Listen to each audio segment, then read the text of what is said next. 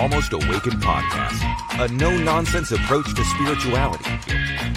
Here we dive deep into the wisdom traditions while acknowledging insightful breakthroughs in science, psychology, and human development. Our goal is to explore the good life and the very best of spirituality. No nonsense required. Check us out at almostawaken.org, where you can check out past episodes, make a donation, email us a question or comment, or find out more about the resources we shared. And now, today's podcast episode. Morning. Good morning. Welcome to another episode of the Almost Awakened podcast. I'm one of your hosts, Bill, And I'm Mikkel. and we are excited to have you on today. Uh, I was talking, reaching out to you, Mikkel, a couple, uh, maybe a week ago, a week and a half ago, and I just said one of the things I want to cover. I just think would be a huge, just a fun history lesson. I think it's also going to give us more anxiety. I'm a little nervous about that. I'm already, I'm already getting more scared by the day. Um, and we live in Utah, and Utah is not with one of these, you know, mega metropolis cities that is getting slammed right now. But now that we're in the suburbs and rural communities that are starting to pick up on this, and uh, I'm a little nervous, but I thought it would be fun from a history standpoint to talk about some of the plagues of the past. Okay. And um, before I get into that, is there anything kind of going on with Mikkel and Kelsey and your world and life in general? Um, no, but I have a joke for you. Okay, tell tell me a joke. Why did the germ cross the microscope? Why did the germ cross the microscope? I don't know. To get to the other slide. To get to the other slide. You know, another thing that scares me is this reminds me of this is petri dishes, right? like I remember being in science class and you were told to put like, you know, put a booger on this side of the petri dish and put a little bit of your saliva on that side, and and then we came back like two weeks later and it looked like the bubonic plague on the petri dish, right? Like, you, did you do that in school? Yeah, so I took a an advanced microbiology class in college and we had to swab various surfaces to see what would grow and then try and identify the bacteria or the other germs that would grow. And so we swabbed like the doorknob and you know and and we had to come up with these hypotheses like which which surface uh, we thought was going to grow the most germs you know so a lot of people were putting some bets on like the toilet seat and that kind of thing but um money is Ooh, money and uh like just filthy. yeah filthy lucre. mhm, grew the most germs so It's kind of a miracle that a pandemic hasn't occurred from a uh, eighth grade science petri dish, isn't it? all the color. I remember all the colors and fuzzies and oh yeah man, it's wow. So to get to the other slide, I like that. Um, listeners, we're glad you're here today. Again, we're going to talk about some of the plagues of the past. I've got five that I want to cover. McKellen, maybe you've got one or two you want to add into as we go along. Um, I'll just read some of this and then we can talk about each one of these. Some of these there was less information on than others, but these to me, I think, are the five biggest uh, plagues that we've had in recorded history. I could be wrong. Uh, the first one is the plague of Justinian. Uh, it says that um, formerly Pasteurella pestis, I don't know what that looks like under a microscope, was a bacteria responsible for the plague. Three of the deadliest pandemics in recorded history were caused by a single bacterium, Yersinia pestis, a fatal infection otherwise known as the plague. The plague of Justinian arrived in Constantinople, the capital of the Byzantine Empire, in 541 CE.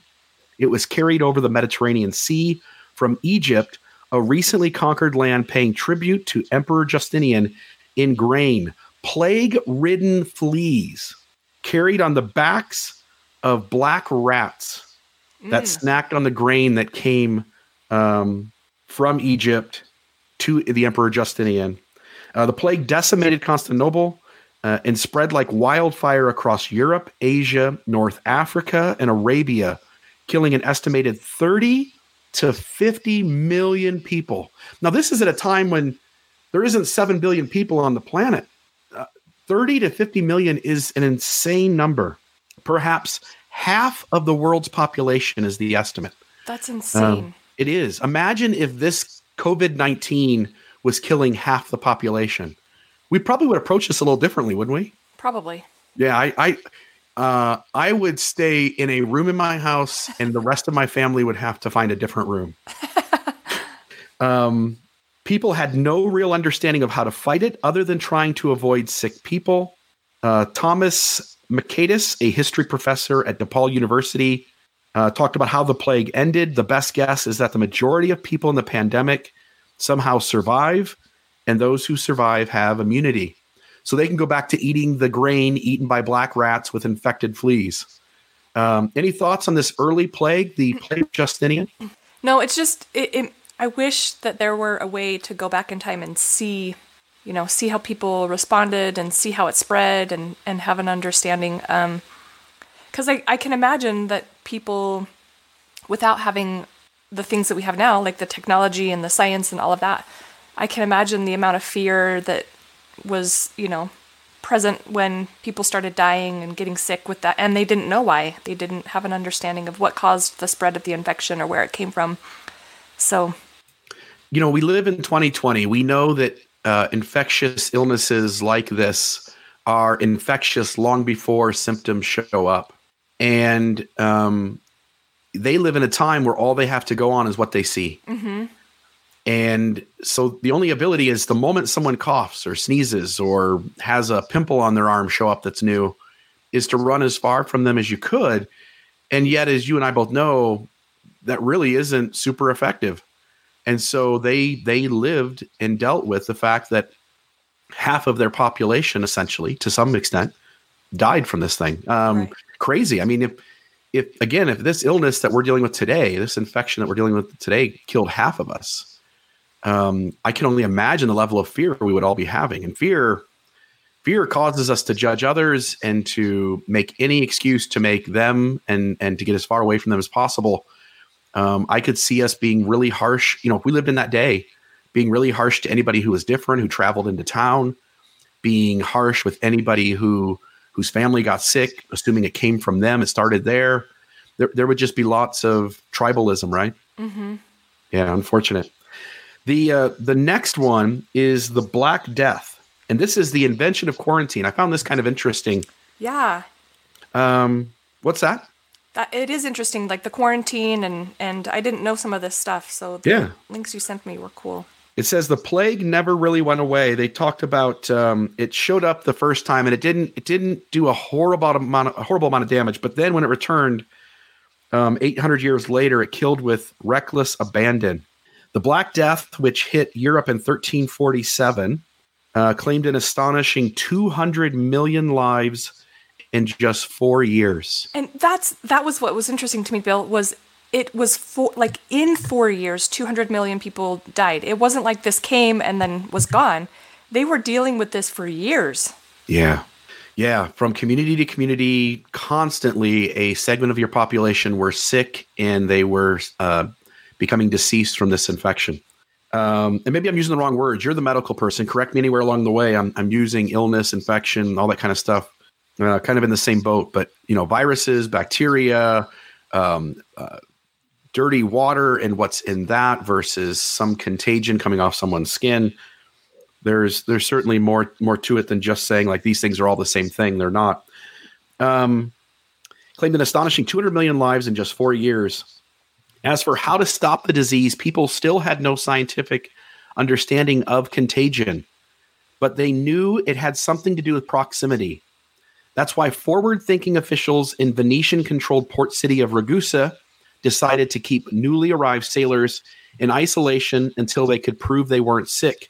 At first, sailors were held in their ships for 30 days, which became known in Venetian law as a Trentino. As time went on, the Venetians increased the forced isolation. And see, this is it too. We blame the sailors, right?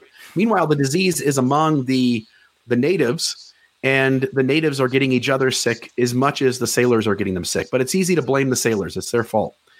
Um, as time went on, increased the force the forced isolation to 40 days, or a quarantino, the origin of the word word quarantine, and the start of its practice in the Western world that definitely had a, an effect, uh, said Mac Mockaitis, the uh, the professor. Um, so here's where quarantine starts. We finally kind of say like, look, let's get each other away from each other whenever we see someone who is possibly bringing it in, or if somebody in our town is sick. They had these rules, and we'll get into this in some of the other plagues. they had these rules where they would force people who they knew had the illness if they were going to walk around town to carry a white stick. Um, and this isn't some of the other illnesses that happen. So imagine like all the shame you would feel as you went to go get your groceries and everybody stayed away from you, right? It's like the scarlet letter. It's the scarlet letter, except it's not because you had sex with somebody. Right. It's because but- you had something completely out of your control. what do you think? I mean, we, should we make people carry a white stick today? No. Because they're doing that to some extent. They're putting ankle bracelets on them and there's I, I I'm fascinated by the amount of shaming that is happening even right now. Like people are shaming people who uh, like still want to go outside, and people are shaming people who are quarantined or who choose to self isolate. And it's it's like just we just need to give each other space to be who we are, and quit shaming each other. Yeah, we we we you know the the rule they're saying is don't get together in groups of 10 or more right right and we also realize there's a price with social isolation that suicides go up right. depression goes up um, our health diminishes when we are socially isolated and feeling that depression. Right. Um, so there is a social cost to just hiding all by ourselves in our house or just staying in our home with our family. We are social creatures. We do need other humans to be around us. Um, so we got to give people space that when they're at a breaking point, they have room to go do something with someone and to get that social connection and, and what feeds them from that experience back. Right. Right. It's going to be interesting to see. And again, we're tying all these stories back into the present pandemic, but it's going to be interesting to see. The baseball season hasn't started yet. Basketball is just around the corner, and we anticipate that maybe not happening early on the NFL says, "Hey, we're a ways away. We're definitely going to play." Uh, the uh, Trump was on a phone call with uh, football commissioners from various football organizations, including the NFL, and said, "You guys can plan on it. We're going to play football. We're going to have packed stadiums," promising that in three months, four months, five months, we're back to life as normal. Thoughts? I don't think it's going to be that soon. We'll we'll have to see. Yeah. I mean, th- there there is a chance that this lingers longer and and we just keep getting reinfected but I don't know. We'll have to see. We'll, yeah. It'll be interesting. Yeah. Italy just now experienced their first decline in new cases, but that's with social distancing in practice. And they've had a massive amount of death occur. Yeah. Um, so I think it's scared people enough to, yeah, it's interesting. Yeah. We'll see. Yeah, very much. Um, let's what's see here. Ne- what's that? What's the next plague? The, the, next one is the Great Plague of London. Mm. Uh, says London never really caught a, a break after the Black Death. The plague resurfaced roughly every 20 years from 1348 to 1665. 40 outbreaks in 300 years. Wow. And with each new plague e- epidemic, 20% of the men, women, and children living in the British capital were killed. By the early 1500s, England imposed the first laws to separate and isolate the sick. Homes stricken by plague were marked with a bale of hay strung to a pole outside. So there we go again, just a, a little more shame. We should put a big giant white X on people's houses who have got coronavirus, um, and then and then we'll just shame them. Um, and I get it, like we're trying to protect ourselves, but there also has to be some common sense. And again, we don't have it back then, at least not to the degree today. And sometimes today we lack it. But we just ask the sick to stay in. But that sounds simple enough. In Hurricane, Utah, there was a gentleman who was um, in close proximity with someone who was found to have COVID 19. He was asked to isolate himself and then was caught the next day, I think on two occasions, by the police traveling around town and going to stores. Like, if I'm told I spent an hour next to somebody who had it and I need to isolate for two weeks, why the hell don't I do what I'm told to do? Doesn't make sense. And but you have so many people who just write this off as just made up stuff. This is all fake news. Um, Homes stricken by the plague were marked with a bale of hay strung to a pole outside. If you had infected family members, you had to carry a white pole when you went out in public. Cats and dogs were believed to carry the disease. Sorry. Um, so there was a wholesale massacre, hundreds of thousands of animals, right? That like there were lots of innocent cats and dogs because we always look for someone to blame, and it's easy to blame the dogs and the cats and uh, and they went they went by the wayside. The Great Plague of 1665 was the last and one of the worst of the centuries long outbreaks, killing 100,000 Londoners in just seven months. All public. And that sounds like a lot, but that's what we're dealing with today. That's what we're right in the midst of probably looking at. Right. Um, all, of course, there was a lot less population, so a lot higher percentage of people were dying. All public entertainment was banned, and victims were forcibly shut into their homes to prevent the spread of the disease. Red crosses were painted on their doors, along with a plea for, of forgiveness. Lord, have mercy on us. They believed the color red had some healing property, so they would put red glass in the windows sometimes. They would try to get sunlight to come through red glass to put a red light on people. Um, they would dress people up in red clothes. They thought somehow red was the solution to the problem. Um, and I don't know, maybe that goes back to Jesus theology and redemption and you know giving one's blood. I don't know, but it seems a strange thing to pick a color to be the solution. Yeah. Um, as cruel as it was to shut up the sick in their homes, they shut the sick up. They put the sick in their homes and they boarded up the doors and windows, made it so they couldn't get out. Now the story here doesn't tell me. I didn't go look further. It didn't tell me whether they were left there to die or whether like two weeks later or a month later they unboarded it and if people had access to any food or water or uh, kind of made it sound like they just were boarded up and you know the house was kind of condemned and walked away from. It's that's what it sounds like. I don't think that um, many people recovered from this plague, if I remember correctly from like history class. Um, and so I think I think you're right. I think they were just so overwhelmed with the number of people dying and that there wasn't a cure and they didn't understand how the disease worked that they just left people in their homes and then would later go back and clean things out. But I don't know for sure. Yeah. Um, a lot of unnecessary people died. Not just the sick people, but just a lot of unnecessary people died. Um, smallpox. Let me screen here. This this is a. Let's see if I can. Uh, let's see. Let's try this. So while you're looking, Bill, I Yeah, thought please. Um, it would be good to talk about like the difference between an epidemic and a pandemic. yeah, tell us. Tell us the difference between the two. An epidemic is a disease that affects a large number of people within a community, population, or region. And an epidemic, I mean, a pandemic is one that spreads over multiple countries and continents. So, um, one website said an easy way to know the difference between an epidemic and a pandemic is um, pandemic has a passport. So that's why COVID is a pandemic. It's because it's crossed um, countries. So epidemic stays in a local culture society, and pandemic is a worldwide issue, or at least multi multi area issue. Right. And there's one more word too called an endemic, and that is a disease or something that belongs to a particular people or country. So, um, trying to think of a Smallpox among the. Native Americans. Yeah. Yeah, that wow, and that's yeah. We'll get to that here in a second because that's one of the most uh, real shameful, like really shameful and embarrassing moments in American history is what we did to the Native American, the indigenous people. Um, let me share my screen here. Uh, share. Look at that. So, did you ever have chicken pox when you were a kid? Yes.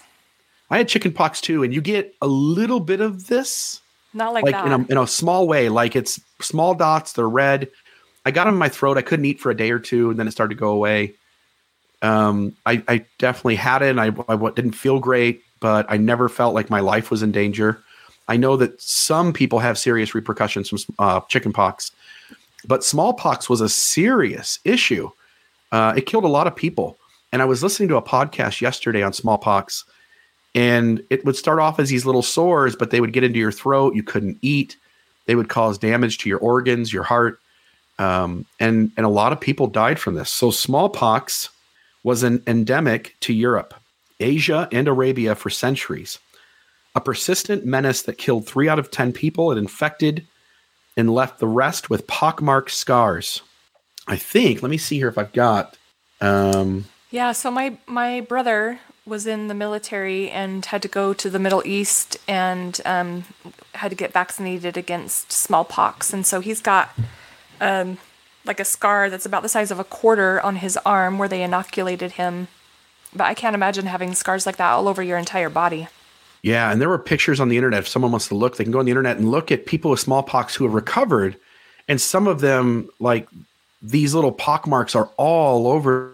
It's atrocious, but but the outward, you know, visual look of it is one thing. The damage it was doing inside people's bodies was a whole nother.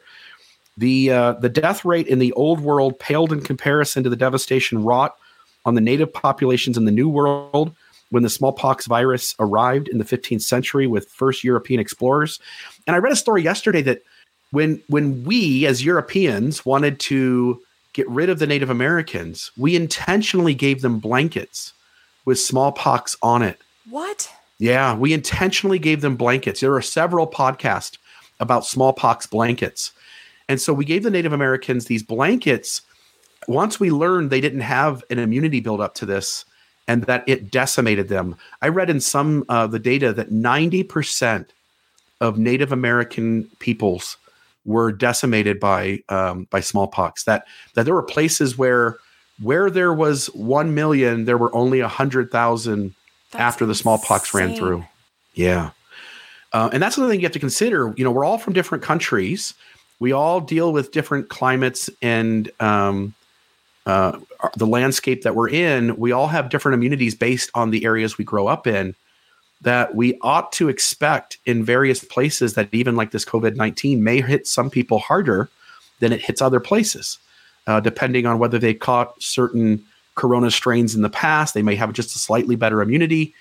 Um, so it'll be interesting to see, I think, the data come out when this is all done of what places were hit the hardest and whether that was due to the shortages of hospitals in major uh, metropolis cities or or whether some places got hit harder like Louisiana for instance got hit harder because their immunities were different Yeah. um, I'm, I'm fascinated by data it's all scary but I'm fascinated by data I'm, I'm, I'm eager again I'm not happy about it but I'm eager to see how all that data pans out in the end yeah. um, there hasn't been a kill off in human history to match what happened in the Americas. 90 to 95% of the indigenous population wiped out over a century. Mexico goes from 11 million people pre conquest to 1 million people. Centuries later, smallpox became the first virus epidemic to be ended by a vaccine. In the late 18th century, a British doctor named Jenner, and this was kind of cool, I thought, there was a different strain of small uh, pox called cowpox, and um, this this scientist guy, this you know Jenner guy, realized that the milkmaids who came in contact with the cowpox and had a cowpox infection were barely bothered at all by the smallpox infection. And so he, by the way, he he breaks a, a rule, a medical rule. He infected people with cowpox um, without them knowing, and just to test his theory, and then then expose them to smallpox unknowingly to test his theory, and um, found that it actually worked. So he ended up finding essentially this this vaccine by using cowpox to inoculate people against smallpox. Um, let me see here. Uh, the milkmaids were infected with this milder virus, cowpox. Um, he inoculated the gardener's nine year old son with cowpox and then exposed him to the smallpox virus with no ill effect. That's pretty shitty. Um, he solves a major issue in the world and saves millions of lives.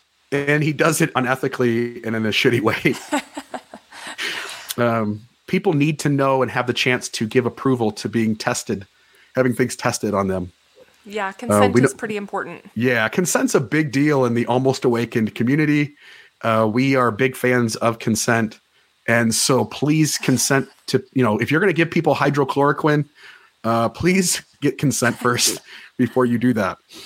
Um, let's see here. He was right. It took nearly two more centuries, but in 1980, the World Health Organization announced that smallpox had been completely eradicated from the face of the earth. Actually, not true. One of the things I found preparing for this episode a vial of smallpox was found in a old rundown closed down lab uh, in a test tube or a tube and um, so there there's somewhere there still is a tube of smallpox that exists waiting to be broken accidentally at some future date Yeah, that's the next thing that's going to hit us, Bill.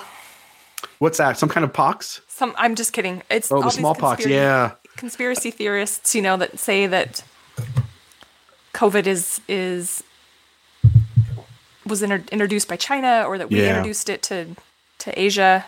conspiracy theories are awesome but the problem with that idea if you're china and you invent a pandemic illness Right. Why would you kill your own people? You are the closest stacked on top of each other group of billion people.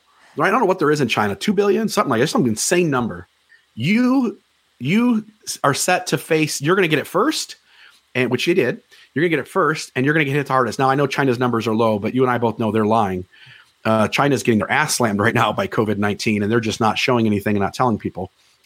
But if, to send out a pandemic that in a, in a world economy, in world travel, does no serves no purpose. Right.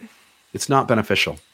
Um, and you know, if you go read actual data and science on this, it becomes clear that this came from certain animals first. Believe bats maybe first, and then maybe bats to some other animal, and then to us. But that is uh, smallpox um, completely eradicated. Besides a small vial somewhere. Uh, the next one's cholera. We're starting to get into some of these things that affected us more recently. Uh, smallpox certainly did too. Cholera did as well. There was a cholera pandemic in the early to mid 19th century. Cholera tore through England, uh, killing tens of thousands. The prevailing scientific theory of the day said that the disease was spread by foul air known as miasma.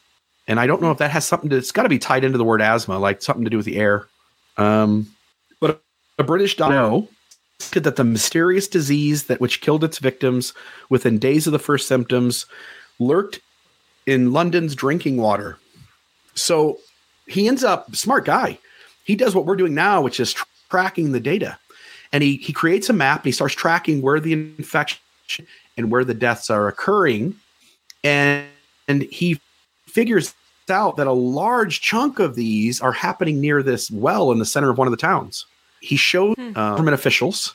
They take his data seriously. They walk up to the well that's in the middle of this town and they just remove the handle so that nobody can pump water from that well anymore. And suddenly, the cholera, um, uh, widespread cholera that's going on, is now just minimized almost immediately. And now there's only small pockets of dirty water in various places. It's kind of the first time we realize like it's important to keep our water clean. Yeah, that's interesting. You, yeah, I mean clean water, right? Like Yeah. I don't know. Um, yeah, they removed the pump handle on the Broad Street drinking well, rendering it unusable. And like magic, the infections dried up. Snow's work didn't cure cholera overnight, but it eventually led to a global effort to improve urban sanitation and protect drinking water from contamination. We used to live in a world where when someone died, you just dragged them onto the street, we threw them into a uh, a cart, and then every day or every couple of days, somebody would come along the town, pick up all the bodies and dispose of them. We would we would just piss into uh, dishes, Right. and we would just take a shit into a dish, and then just throw it under the street. And people wondered, like, I I wonder why we're all getting sick. Can you imagine the air? Like, what would the what would the what would right here? You and I live in southern Utah. What would the streets of the city of Washington in Hurricane smell like if we still dumped our shit and piss out into the roads? I I would find a new place to Uh, live. Yeah, but the yeah, but I think they all did that way. It wasn't that long ago. We had we had dishes under our bed. We would just shit in the dish, I know. piss in the, and then then just get up in the morning and take care of it, and the whole night just sit around with the aroma of our shit and piss in our bedroom. That's gross. It's gross.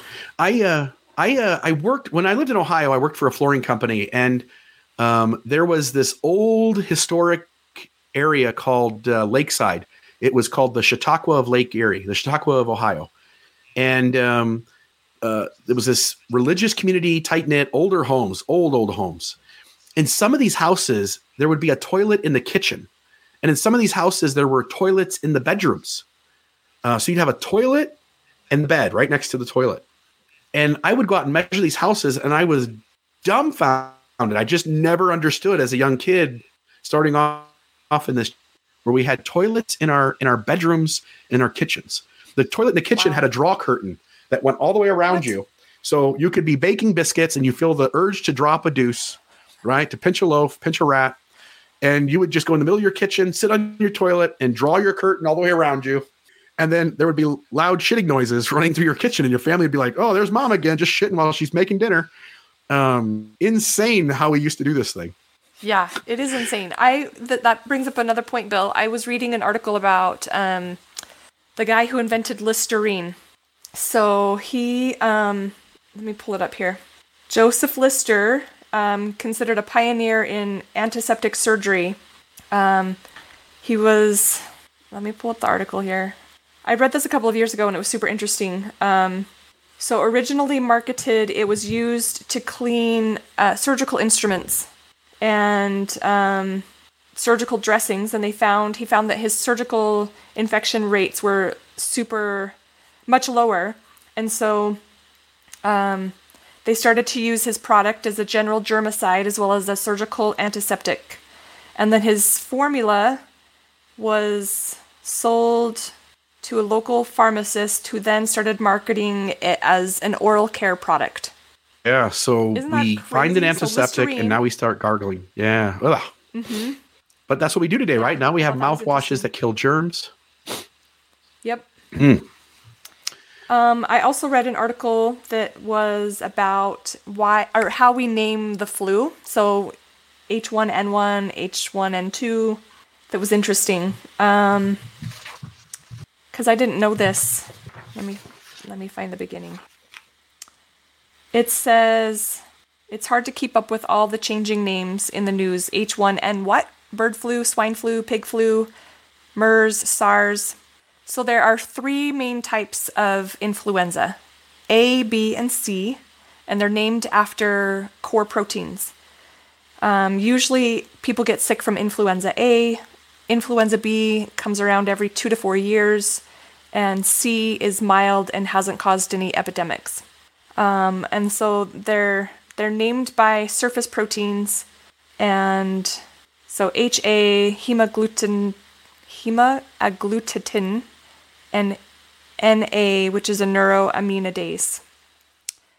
I'll have to send you the article. Um, but what happens is the when one virus infects a cell, if there is another virus present, the two um, viruses can share genetic information and come up with a different strain. And so it's it's the a process of keeping track of the different strains. It was interesting too because um, I think this new COVID virus actually came from bats, if I remember correctly. So it was a it was a virus that was in bats, and it somehow jumped to humans.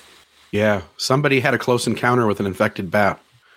Um, it the, the Spanish flu was also an H1N1 virus, you know, and and they there's a debate whether viruses are living or not, and it depends on which which realm of study you're in because there's some things that viruses share in common with living things, the ability, for instance, to impart genetic material, um, and and on some level too, there's some argument that they're not living things because they also don't like. There's some definition of living things that they don't really carry through on, and so it really depends on what what segment of science you're in. But you're right. You know, you share an important fact, which is that viruses can mutate, mm-hmm. and as they encounter, as they as they truly from person to person, you know, this person gets it, they become infectious, they share that material. It evolves just like the rest of us have evolved. Evolution is happening with these, and so H1N1 flu but now there's vaccines for multiple strains of it because there are different types of H1N1 and and in the future there will be other strains of flu that we don't have vaccines for immediately. Right, right. It's it is super interesting. I was talking to somebody else about bacteria and how bacteria have mutated and evolved, and um, it's interesting because I I did a research paper at the beginning of my nursing career about um, antibiotic resistance. It was fascinating to me. Um, my report was on McKay-Dee Hospital up in Ogden had to close its surgical unit and and stop all like heart surgeries and, and some other surgeries because they were having a strain of bacteria that broke out during uh, surgical procedures and it was resistant to most antibiotics and so they had to figure out one where where the infection was coming from and two how to stop it and then trying to find a, uh, an antibiotic that was effective took some time and when I was doing my research paper, um, it it talked about several studies that I read talked about how a lot of the products that we use today contain antibacterial stuff. So hand soap, dish soap, laundry soap, like almost anything that you can think of contains antibacterial properties. And how that may have contributed to some of the mutation that we see in bacteria that now are not effective or I mean can't be killed by certain antibiotics and I think in part by antibiotic overuse. And so I know for me as a nurse practitioner I have people that come in all the time and and they get upset when you say you've got a virus and antibiotics aren't going to be useful for you and they want an antibiotic and so when you take an antibiotic, what this was interesting too, Bill, that mm. um, bacteria and viruses can share genetic information, and so that's part of what has contributed to antibiotic resistance. Wasn't it you that was telling me or telling us um, that when when somebody goes onto an antibiotic treatment for an illness, it takes a significant amount of time. It kills all the the you know good stuff that's in your digestive system and then it takes like weeks and weeks for that to come back. Isn't that the case? Yeah. So certain antibiotics, most antibiotics can't tell the difference between the good bacteria that you have living in your gut that helps keep your immune system healthy. It helps with digestion. Um, and so when you take an antibiotic, it kills all of the good bacteria and then all of the bad bacteria that are causing the infection. And it can take, uh, some studies say, six months to a year to restore mm. that natural gut bacteria after you've taken an antibiotic. And so I, I tell people whenever I give them an antibiotic, you need to take a probiotic and take it regularly, even after you've stopped taking the antibiotic. Mm. Yeah, put the good stuff back in. Yeah. Um, the the last little one I just want to touch on because I think it's the closest to what we're dealing with right now. Is this the the flu of 1918? Yeah, this is the Spanish flu of 1918. It lasted two or three years. If, if I remember right, I think that decimated about, tw- I could be wrong. 20, I think I read yeah, one 20%. report, 20 to 50 million people. Yeah. And, um, you know, if I if we were in 1918 right now with COVID 19 and we didn't have the medical treatment, we didn't have good ventilators, we didn't have um, the knowledge we have about how to create as much safe space as possible, I think we'd be dealing with a very similar type of result. And so this particular um, this particular uh, I want to say pandemic or epidemic or endemic, whatever, whichever word is the right word. This seems to be the most similar that we we it was a serious amount of infections. You can see how they pack people in. This picture, for those who are just listening to the audio, it's a photo from the early 1900s that shows this big, large, open. I don't know if it's a warehouse or what, but there are got to be there's got to be 150 beds in there, 200 beds in there, or more. And yeah, and all, these people are all packed in two or three foot from each other, and you can see these people are all sick and and it's kind of the situation running into today. And i imagine if we didn't have the modern technology we have we would be looking because i think some of the reports coming out is close to 20% of people who contact who contract covid-19 need hospitalization. Um, and that's one out of five. And that that tends to be about the same number that we run into with the spanish flu. The spanish flu today we now have vaccines that prevent people from getting that strain of flu today. Um, but here we are with covid-19 which the big issue with the flu, it's not just throwing up and having diarrhea for a few days; it's end up developing pneumonia. And uh, if I'm not wrong, if I'm not wrong, correct me too, Mikkel, if I'm wrong. But COVID 19's major issue is that it causes respiratory failure. Yeah, and, it, right. Mm-hmm, it produces. And then there are some uh, some smaller issues with like heart heart issues and things too. But the main issue is respiratory failure. Yeah, and the reason it does that is um, it, it it produces a massive immune response. They call it a cytokine storm, and so your your lungs just fill up with fluid and can't clear it.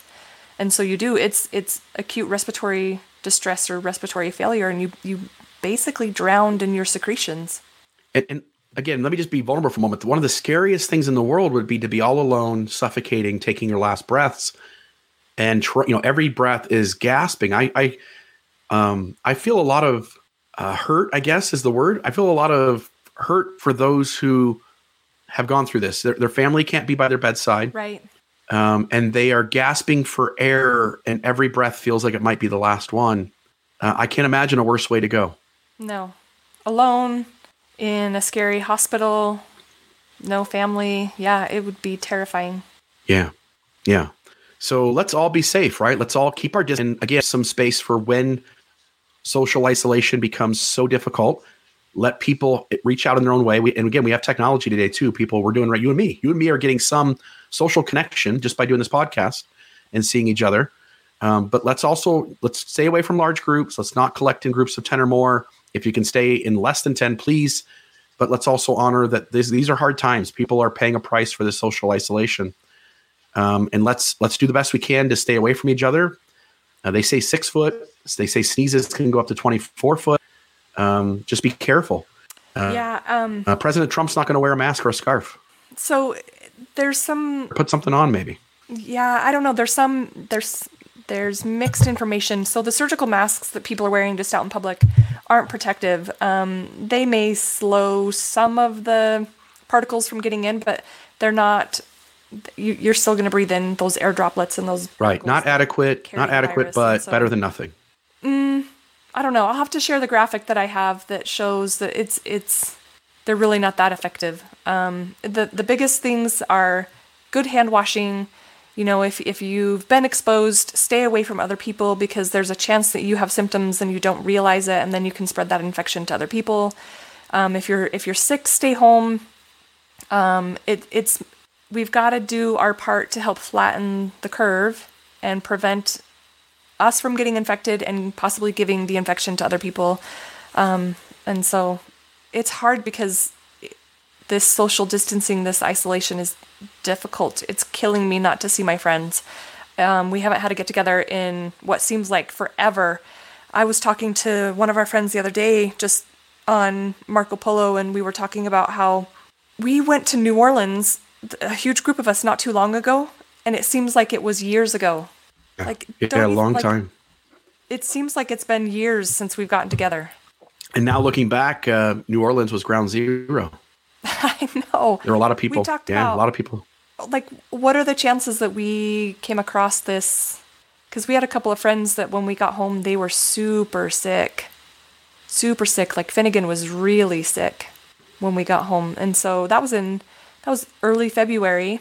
I remember sitting at the airport and listening to the news and hearing about the virus spreading all over in China. But it never like I didn't seem worried or feel worried at that time because it wasn't here yet. And so, you know, I just figured eh, it, it's going to be another like SARS event where it was it mainly affected the people in Asia, which it's that sounds horrible of me to even say that I didn't worry about it because it wasn't personally affecting me, but we do that, right? We if it's not something that's happening to us or people that are close to us, we don't give it much thought. So I remember sitting at the airport hearing about it and then here we are, like two months later. So it makes me wonder what the chances are that we could have been exposed to it. Who knows? I'll tell you um, two things. When you talk about flattening the curve, people go like, "Oh, so what?" The important thing is one: if we flatten the curve, less people die. It's just a fact. Right. Number two, by flattening the curve, um, we don't overwhelm the hospitals. So if if right. major uh, population areas are already New York City uh, is a prime example, are overwhelmed. They're running short on ventilators. I think they were there were data coming out on April 19th, which is supposed to be the peak. That will be for the number of people in the hospital. We will only have about 25% of the ventilators in some of these cities that we need for the people that will need care. Um, ICU beds, hospital beds, the same. Uh, it amazes me. We live in the United States of America, and if you look at of that graph, the US has 312,000 cases. I know China is not sharing details. I know North Korea is not sharing, sharing details. Spain has only 130,000. Italy, 124,000. Um, we in the United States are so used to our freedom, we're having a hard time maintaining this social distancing, and, and we're paying a price for it. The third thing is by flattening the curve is we buy ourselves time with as few of us getting sick up to that point as possible before a vaccine or some type of treatment is found. I know in New York City hospitals, they're testing some of this antibody plasma already. And if results are positive of that, um, I think we'll start to see that plasma from recovered people being distributed among the high risk people and those who are showing severe symptoms. And maybe we can start to, to address the, the infection itself. But until then, we've got to buy time for, for medical personnel and to keep as many of us safe as possible. Um, so we all need to do our part. Yeah, for sure. Anything else from you? Um, I don't think so. I I'll send you those links and um, it'll be interesting to see how this plays out. Again because thinking about china they you know it's been since december since this started to kind of pop up on the radar and we're already into april and it's not getting it doesn't seem to be getting any better in in china. So it'll be interesting to see how long this plays out for us and what continues to happen. Um, you know i saw somebody post something on facebook the other day that talked about how the suicide rate um, even before the pandemic was higher than uh, the infection rates for COVID 19 is. And I think, I, not to discount either one, they're both serious and devastating issues. So I think it's important that we that we continue to reach out to people and make sure that they're safe and that they're they feel loved and that we connect with them in the best way uh, that we can, so that yeah keep our people. There there is an argument to be made for getting the economy back up and running as soon as possible and so there's this balance. Like we shouldn't dismiss people who say, like, look, there's a price to pay by staying, staying, you know, half running and staying down. And yet there's also a price to pay if we go full go and everybody keeps just talking to each other and being next to each other and interacting with each other and staying in each other's space. We got to find some sort of balance. Otherwise, because both those extremes have serious, dire consequences. Um, and and I don't know that we're doing it perfectly. And and I think it, we ought to respect this conversation. It's messy. It's complex. Yeah, yeah I, I, don't think there is a way to figure that out, Bill. I don't think there's a way mm-hmm. to to find that balance because everything is still so new, and and we're we're trying to figure out the best way to approach things.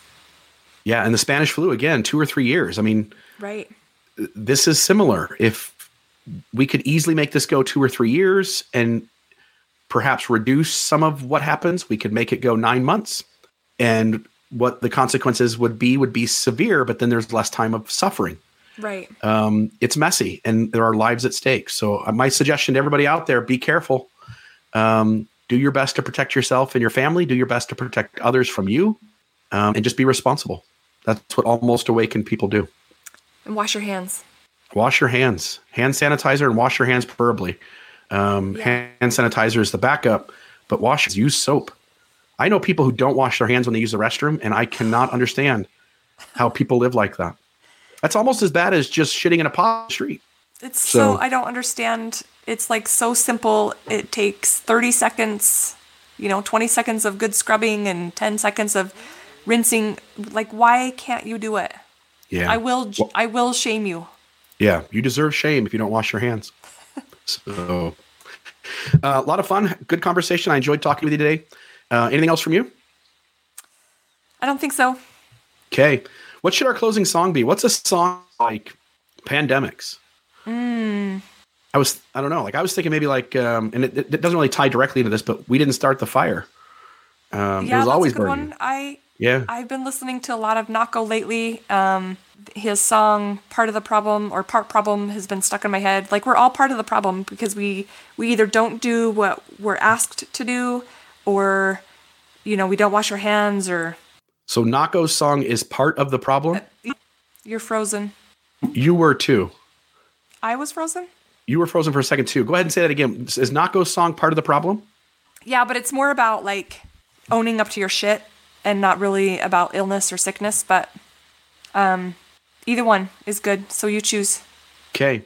For those listening on the audio, the song's about to start.